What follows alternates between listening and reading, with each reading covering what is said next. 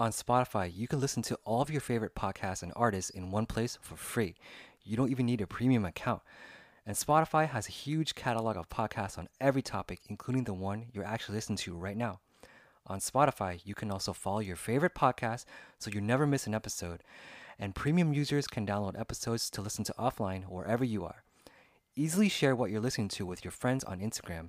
So if you haven't already done so, be sure to download the Spotify app, search for your podcast on Spotify, or browse podcasts in your library tab. Also, make sure to follow me so you never miss an episode of Edison thirty-two K Podcast.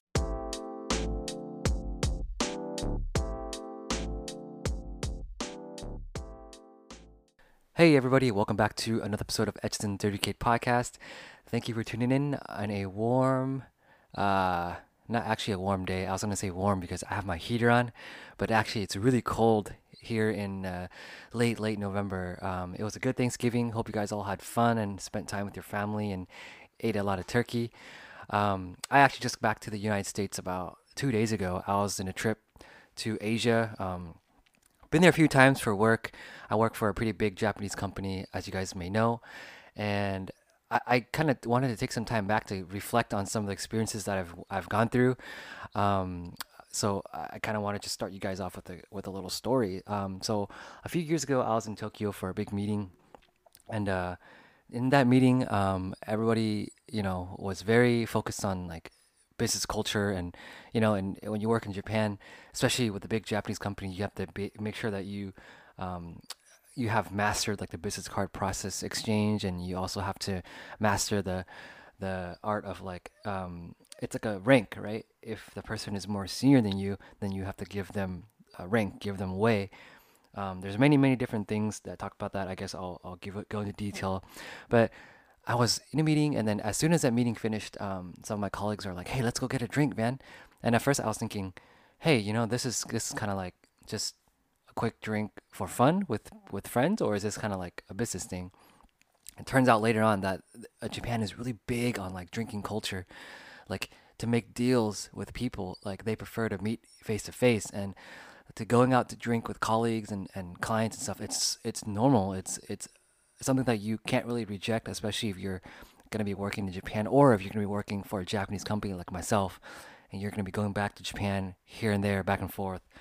Um, so I went to get a drink, and then it was really fun. It was just like chatting like normal normal times, but you still have to be aware of like the the rank system and, and, and who's more senior, who's who's not more senior, and if your boss is going, then make sure that, you know, you kind of like um, pour him drinks, or kind of make sure you're not going out of line.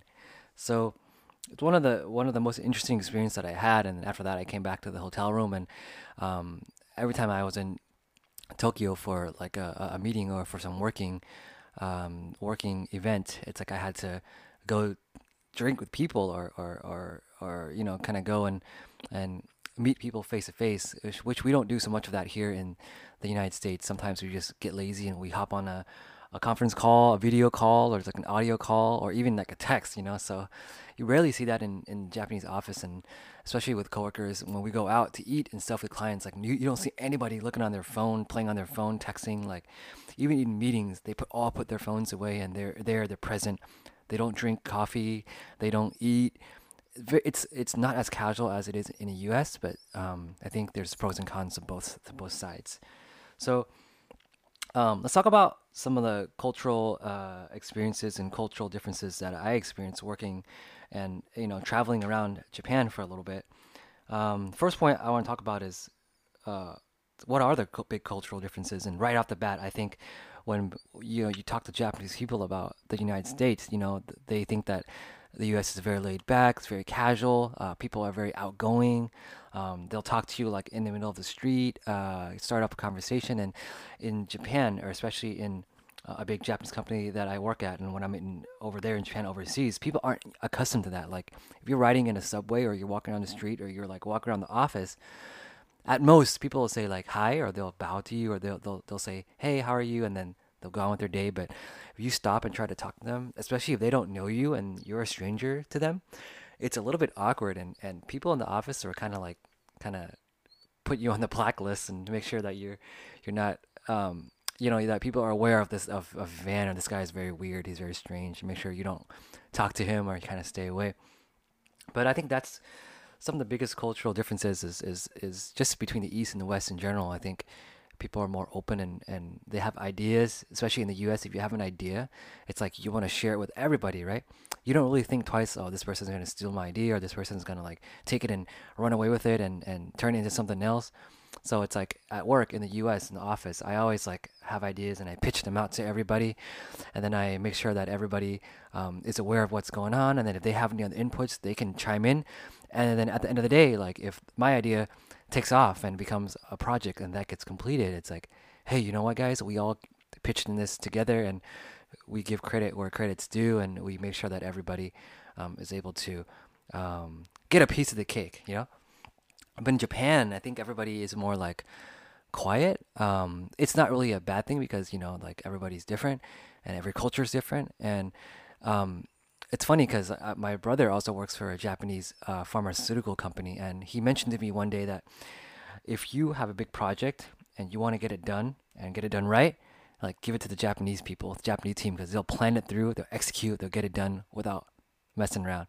But if you give it to like the American team, They're gonna they're gonna go in without planning anything. They're gonna try to gun it, and wing it, and then it's, they're gonna come back and like, crap, it's messed up. We gotta redo it. So it's more of like, let's dive head in first, and then figure out the problems later. Versus in Japan, um, I guess in my experience, it's also they're more cautious and they take precautions. They did plan A, B, C, D, one, two, three, four. What are the risks? What are the uh, success factors? And they execute, and then everything is like it's good. So, um, I mean, I think it's just a big a big culture thing. And also, like, why are some of the things in Japan, such as like um, technology, cars, um, things like that, like how come they're so well made? I think that ties into like the culture as well. And, and I guess in Japan, like more than any other country I've been to uh, quite a few times, is like the quality and the dedication is always there one hundred percent. It's like um, if you see people work in Japan, or it's even the, some of the Japanese people that come over overseas to our office here in the U S, when they work, like they're very diligent, like they they they get things done, they don't slack around, like very serious. So I think sometimes maybe too serious, um but I think nevertheless, like you can always depend on, like, if you have a Japanese team to get work done. And I think that's something that I guess people in the U S can learn on, um, can improve on as well. Second point is, I mentioned earlier about the story that I brought to you guys is about the izakaya and the drinking culture. I think that that is also evident when I'm at Sony here in uh, the U S. And yeah, I just told you guys where I work. So I work at Sony. Please don't stalk me. No, I'm kidding. Um, yeah, so the drinking culture and izakaya is very big. It's um, it's something that like you just have to attend, and you have to like commit your time to, and, and make it a part of your your your I guess day to day business activity. And especially it's huge in Japan, you know, like making business deals is a big thing. Um, it's something that you have to like get used to, and exchanging business cards is another point. That's like something that you have to master. Like it's, it's, we actually had a class at where I worked, and they showed us how to exchange business cards. They showed us how to like sit down and actually exchange it correctly. If you have one person in front of you, or if you have like more than one person, you have to know how to like pass it around. You can't cover the, the font with your fingers when you're handing off to the person. You need to make eye contact. Sometimes you need to bow. It's very serious, you know, because um, if you don't do this right, people are going to think you're weird and you're not polite, and worse comes to worse, you'll lose the business deal just because of that.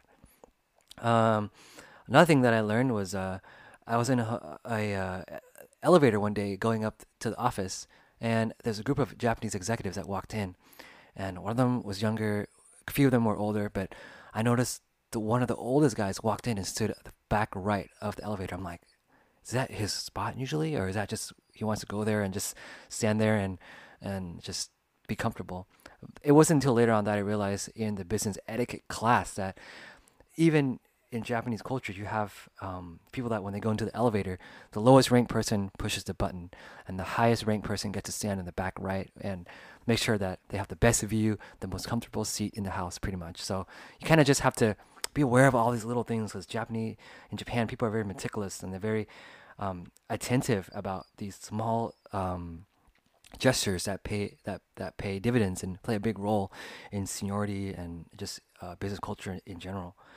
Um, when you're s- switching note, you know, going over to like the more crazy wild side of things, like in Japan, there's a lot of host clubs, and uh, I remember walking around Shinjuku, and uh, you know, with some friends, and also before with a lot of uh, my colleagues, and it was very interesting because there's a lot of like nightclubs and host clubs there where you could go in there and like you can meet young guys or like young girls, and they'll eat with you, drink with you. Um, there's certain places that like will do extra things, like quote unquote extra crazy sexual things that you have to pay more money for, but it's all part of like the Asian culture. I mean, I, I've been to Vietnam, and, and it's like the exact same thing. You know, you, you go down a street that's well known to foreigners, and people will approach you left and right, like, hey, you want to come in? You want a massage? You want to eat? It's pretty girls, you know, et cetera, et cetera. So something that I thought was really interesting. And, and in Asia in general, I think, not only in Japan, but the space is more limited. It's more crowded. So everything is kind of like scrunched together. So you walk around and you see like th- thousands of little shops, little places, little bars, and it's really interesting. We'll talk about more about, about that later in the podcast. Um, but speaking of like bars, speaking of small bars, um, we we also went to this little place in uh, Japan where it was only like four or five seat small bar, and I forgot what the street name was, but it was famous uh, for foreigners going there and just drinking. And we sat with this older Japanese lady, and she she was really strict, and for some reason she complained about like foreigners. She had asked uh, me where I came from, and my friends translated, said I was Asian American from America, and then she went off on a tangent talking about how like foreigners are dis- disrespectful, about how they didn't order a lot of drinks and how they're like rude, et cetera, et cetera, et cetera. So I'm thinking, I wonder what kind of these foreigners she met, because like there's so many different kinds of foreigners. I think a lot of Asian people don't aren't aware that like an Asian American person is very different from like a white person versus a black person, and so on and so forth, because like white culture is totally different. Like they, they might not have the mannerisms at like a person of color, like an Asian person would have. So, but nevertheless, like if you're f- like based off in an Asian country and you have bad experience with foreigners, your only exposure to foreigners is that. So you're going to, you're going to become a little bit biased, and you're going to think like most foreigners are the same, but actually in reality it's not. But anyway, it's all good. Like, you know, no hard feelings, nothing crazy. Like I thought it was a really interesting experience at this little bar that we talked to. Um, all of a sudden this like American guy walks in, and he's like this white guy, right? He sits down, he looks really tired, he's drinking, and all of a sudden, um, the bartender lady is like asking us in Japanese, like, "We wonder where this guy's from." So we look over and we're like, "Hey man, uh, we're just wondering what country are you from?" And he's like, "Take a guess." And when he first started talking, I'm like, "Okay, this guy has a pretty good American accent." Like, I I didn't know what state he's from, but I knew he was from the U S So I took a guess. I was like, either Canada or the U S And turns out he was from the U S He was from Houston. But like, that's the thing. It's like Asians can't really tell white people apart, because you can be like Italian, Russian, German, French, or like American, and you all look kind of the same. And vice versa. A lot of like white people kind of think Asians look the same. They can't really distinguish between like a Korean, Japanese, Vietnamese, Taiwanese, Chinese person, because, you know, we all look the same. Black hair, um, yellow skin, like our eyes look a certain way. So, but I thought that was a pretty interesting story. Been a pretty interesting experience for me. And uh last but not least is, I think in Japan, I think uh the girls and the guys, especially in the streets, they're very stylish. Like they dress really, really, really nice. I mean, like some sometimes when I'm walking around, I see a guy looking so nice, I'm like, this guy looks just like the anime that I just watched. Like his hair is perfect, he has like some kind of makeup on, it looks really smooth, and he just looks really good. And I don't know, it's like you don't really see that so often here in the U S, because if you dress like that, you would stand out like like a sore like a sore thumb. Um, but nevertheless, I think that uh, it's a cultural thing. It's really cool. Um, even when it was like really, really cold, like about three or four de- degrees Celsius in Japan, that's really cold. And girls are walking around in skirts, I think, just to look nice. But actually, they're really f- they're cold and they're freezing inside. And I was walking around like some of the districts, and I think. Uh, some of those, you know, the girls that they're like, they, they're like, uh, they, they're out, out, uh, outside advertising, holding signs, trying to get clients, and they're like freezing the cold. And I felt like really bad. I'm like, man, they're just they're, they're working so hard, and here I am like wearing all this clothes and I'm walking around, I'm so warm. But that's some of my experiences, I guess, being in Japan, working there, um, being in a Japanese company, and just kind of getting exposed exposure to like what it is representing an international company in the U S. But when I travel back to Japan or work a few times, um, or even being in Japan in general, I think it's a very unique experience for me, and it's very different. Although I really wish that in high school they offered a Japanese language class, because I think um, they only offered Spanish and French. I don't know why, but I didn't. I didn't have a. Uh, I didn't have any motivation to learn either Japanese or French. Uh, I'm sorry. Uh, I didn't have a motivation to learn French or Spanish at all. So it's like, I don't know. It, it's it's. I didn't really take the class seriously, even though I took it for four years. But if they had Spanish or Chinese, man, I think my Japanese language skills would be so good right now. And I could probably like watch anime without having to read subtitles, but that's a whole no- whole nother story. But what do you, let, let me know what you guys think. I mean, I'm kind of curious if you guys work in Japan or if you have any experiences there. I know I have a couple of friends, even Shun in my podcast a few weeks ago talked about some of this, some of these things, and a lot of my colleagues. Um, if I have time, I can probably get them on the show. But uh, yeah, I mean, Japan's awesome. It's it's a great country. It's clean. People are nice. Um, I guess I, I just have to, you know, get to know people more and learn about some of the pros and cons. But in my experience, I think it's it's it's a good thing. And, and I mean, I'm impressed just working for a Japanese company now. And I think that uh, it cha- totally changed my mindset. I guess just working in U S companies before and then switching over to a big international multi-million dollar company. So uh, with that being said, let's take, let's take a little quick break. And then uh, when we come back, we'll switch gears, talk about other Asian countries, talk about Taiwan a little bit, because I've been to Taiwan a lot, a few, uh, many times. And we'll talk about some of the culture differences, the people there, the food, the culture, and maybe working there, and, and some of the things that maybe Taiwanese people think that are good and bad about their, their culture, and what I think, because I've, I've, of all the countries, I think I've, I've followed mainstream stuff there a lot, and I listen to the music, the culture, the people. Uh, we'll talk about that. So take a quick break, and then I'll catch you guys back in a few minutes. All right, thanks. All right, guys, welcome back. That was an awesome first part. We talked about a lot of Japanese stuff, Japanese working culture, Japanese etiquette. Uh, we're going to switch gears a little bit, talk about uh, Taiwan. Taiwan is a country that I've been to the most of all the countries in the world. And some of the things that actually stood out to me the most are that I think people are like super friendly there. They're very, very welcoming, very helpful. If you're lost in the middle of the street and you ask somebody, like they won't hesitate to help you out. Um, if you're first time to Taiwan, I, I think you should probably do some research about like the transportation, because it's really, really convenient and really good. Uh, you can just buy a, a easy card, or in Mandarin, it's called a yo yo ka. And then you can go there and then just add like a lot of, uh, some money into the card, and you can take the subway everywhere you go. And at first it was a little bit confusing on how to use it, but once my friend showed me how to use it, I was able to like get around no problem.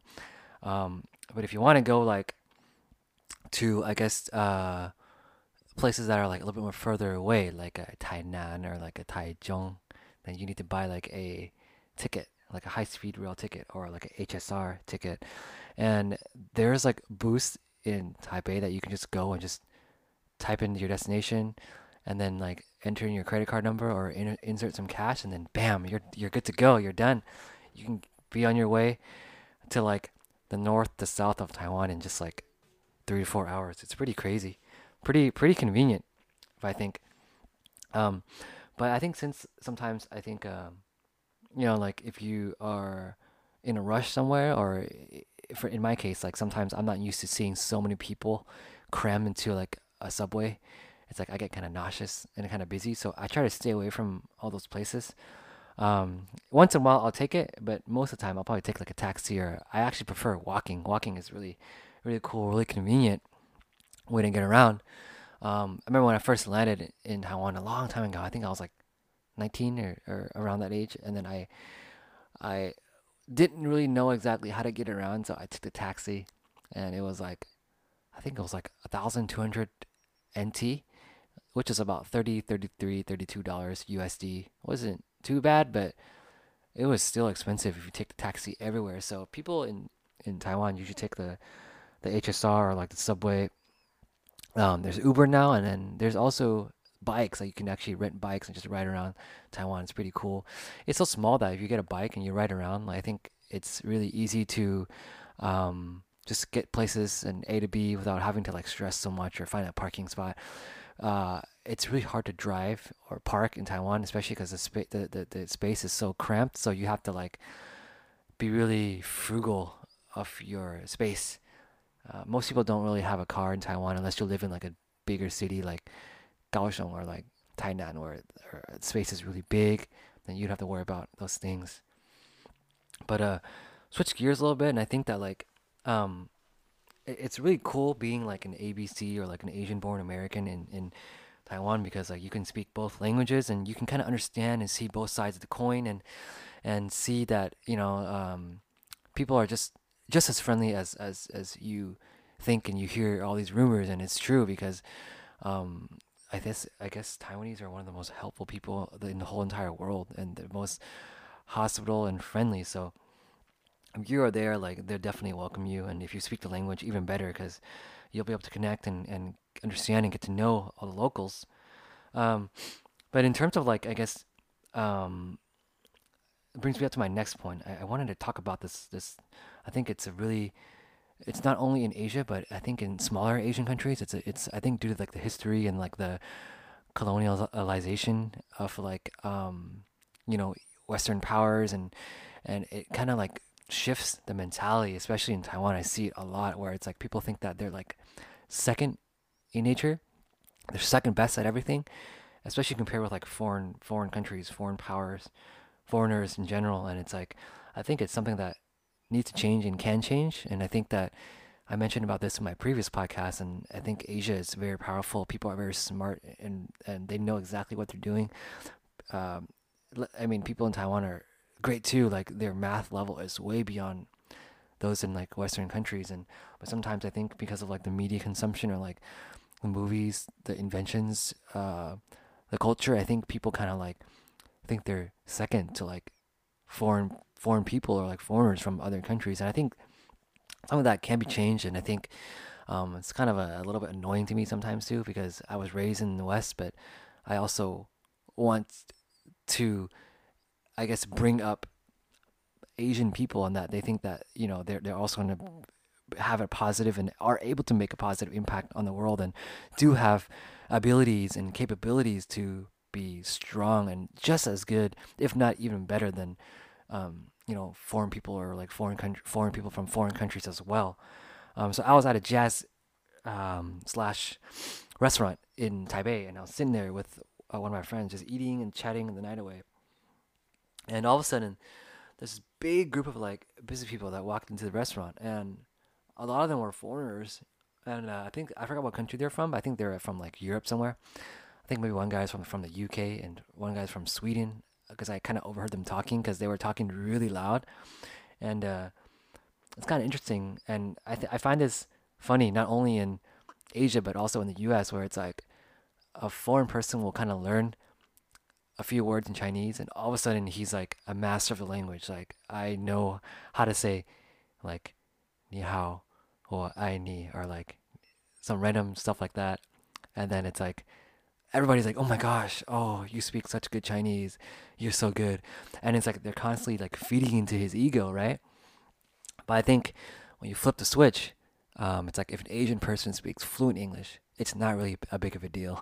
I mean, I'm not like being jealous or anything, but I think also sometimes, um, I think when you're kind of like kissing ass too much, or you're kind of like um, being like a people please- a pleaser, it, it kind of like feeds into the stereotype that like, you know, Westerners or foreigners think that Asian people are like shy or timid, or just like um, kind of like they're more submissive in that sense. You know, I kind of think this is a really bad stereotype that sometimes uh, people indirectly in Asia aren't aware of, and they kind of feed into that system. But nevertheless, I was in a restaurant, they're talking really loud, like laughing, and I couldn't help but like kind of eavesdrop and turn tune into their conversation. And, and most of the conversation was like, um, basically, oh, I came to Taiwan, and like I, I think people are so nice, and also like um, in Sweden we do things this way and that way, and it's this is how it should be done. And it's like, you know, like it, it, it, the, the whole the whole like a shift in like um the relationship, kind of like the, the the person from a foreign country kind of like takes the high pedestal, and it's like they're just talking and kind of like like expect everybody to kind of like follow their pattern and their cultural thinking process. And it's just like, man, you guys also have like uh your own cultural identity, and you have things that are going for you and many beautiful things, and you can talk about that too. But I think a lot of people, um even some of my friends included, that are Taiwanese, they kind of fall into this this this, this kind of like indirect um like social uh, hierarchy, where it's like they, they just see themselves as like second tier, second class. And I think um I think that's changing now. I mean, there's a lot of like people that are like more proud of themselves, proud to be Asian, and especially a lot of A B Cs going back to like Taiwan. I think a lot of people are more like speaking their mind, and they're kind of like like they're, they're they're more proud, and they're kind of like, hey, you know, this is my culture, this is my people, um you know, like this is who we are, and we want to spread this to the world, and hey, we're just as good as everybody else. So I think it's something that like um needs to be improved on, and and it's going to take some time, but I think it's it's getting better. But it's one of the big things that I see, um especially in Asian countries, or in, even in in Taiwan, it's kind of more evident because I go back there a lot, is that, you know, it's just that secondary, second tier mentality. And I think, um, you know, even myself included, I think uh, whenever whenever I go there, and I, I, I try to just speak only Chinese, I try to like learn more about the culture and just make more friends, talk to the locals, and just, you know, kind of make them feel like, you know, their culture is awesome, and they got a lot of things, good, good things going for them as well. And not kind of look up their kids, ask so much like the foreign foreign power, foreign countries, because they're just as good. Uh, but anyway, um, I, I noticed another thing. It's kind of funny in, in Asia, or like being in Taiwan, is that like when you meet a person like a restaurant or a bar or like a, a lounge, it's like you ask them where they're from, right? And they'll say something like, "Oh, I'm Korean," you know, "I'm one hundred percent Korean," or "I'm like I'm Vietnamese, one hundred percent Vietnamese," "I'm one hundred percent Chinese from China," or like "from Hong Kong," you know, like "I'm Filipino." It's like whatever you are, you're really proud to like let the world know that you are that. Because I think in Asia, like you see a lot more Asian people than like, you know, Westerners. I mean, it, depending on the city you're in, but for the most part, um, so you kind of want to represent your own individual self, or like individual society or country, more than like Asian people on a global scale. But if you go to like foreign countries such as like Europe, um, I guess America, Canada, it's like they're people don't really look at themselves as like, oh, I'm a Vietnamese person, or like I'm a Taiwanese person, right? It's more of like I'm an Asian person, because like Asian, we all look the same compared to like Westerners, right? So it's like they can't distinguish. So it's like we're more proud to be Asian, and we we, we kind of don't look past like, you know, like Korean, Japanese, Vietnamese, whatever. It's like, you know, we all kind of stick together. So I think that's one of the biggest difference between like the West and the East, is that like that's that's that's something that was interesting to me. I don't think it's good or, or wrong or right or, or wrong. I think it's just the way that people are like raised and kind of like kind of brought up to think. It's totally cool, you know. Um, but on a positive note, I think some of the restaurants in Taiwan are so good. Like I remember we walked around. You go into the seven eleven, it's like they got everything there. Like it's like it's like in Tokyo in Japan, they have like noodles, ramen. They have like Neo-Roman beef noodles, they have like fantuan, which is like rice balls, and and like all sorts of like good Asian drinks. And it's clean, not like Asian I mean sorry not like the U S seven elevens where it's like dirty, and like you got all these bums going in there buying stuff, and sometimes it feels unsafe, to be honest. And their food is like months old. It's just really stale and bad, and it's really bad for you. Don't eat that. So I think um people usually find restaurants through like Google or like word of mouth. Um, I went to eat at a couple places. I walked around. Food is so good, and there's be- the beef noodles there is it's incredible. Um, if you're not sure where to eat, just go to Sogo's. It's like the biggest, one of the biggest department stores in Taiwan. It's like a Japanese department store, but like I went to one that's like twenty stories high. You can go up to like the eighteenth, seventeenth floor and just eat up there, get a nice view, and it's pretty cheap. Like you can't get that anywhere here in California. It's like you got to make a reservation or pay extra money, pay a lot of money to actually go out and eat at a restaurant like that. So take advantage of your time if you're there, and just enjoy it. It just food is cheap, it's good, um, and I mean I think it's just a great place to just, just be in and just, just chill and and just relax, walk around. It might be a little cramped, a little hot. Weather is like humid sometimes. It rains. It's sunny. It's like you know, up and down, but just try to enjoy it as much as you can. Um, but yeah, I mean, some of my overall impressions of, like, I guess being in Asia is that, like, not only it, it doesn't matter where you're from, like, it's good to go back to your roots. Like, your your parents are from Asia, they grew up there, so it's like, and even if you're like third, fourth generation, your grandparents, great grandparents were from there, so it's like, it's good to see the country where your ancestors and your people are from, and I think that's a really kind of like a an, an out of body experience, and you feel really proud, and, and you feel like you belong somewhere, you know. Just, it's good to see, you know. It's like, imagine being born outside and never being back to your country and seeing your roots. It's like, it's just a little bit odd, a little bit strange. So go back and check it out. Language exchange is awesome too. Like, say if you're studying Japanese or you're studying Mandarin or like you're studying Korean, it's good to be in the country where people speak it the most and you're exposed to it like twenty-four seven everywhere you go, on the train, in the public transportations, in the taxis, even in seven eleven. It's like you you they're going to speak to you in the native language, so you're going to improve like so so fast. Like, if you study, for example, if you study Korean in the U S and it, you study for six months, if you're in Korea only for one month, it's like you'll improve so fast at the rate of like a six months time span being studying that language here in, in the U S. So definitely go there. Um, it's super safe. Um, I guess at least in Japan and Taiwan where I've been, it's super safe at night. You can. I see people walk around like two or three in the morning, just going back from the club or just chilling. Some people are just drunk and still walking home. It's it's pretty safe. Um, I don't know if you, if I could say the same thing about in, in here in, in L A. If you walk around at two in the morning, you're a girl. Good luck, man. I don't know how many people are gonna walk up to you and try to take you home. But um, restaurants, there's so many abundant amount of foods. Like, and even in Japan, there's a bunch of hidden restaurants. Um, ate at a really couple of good sushi places and a really good hidden local Japanese restaurant. Like, it's just so cool, and the service is beyond excellent. One something that I want to talk about was like the service in Asia is just top notch. Like, it's like the standard.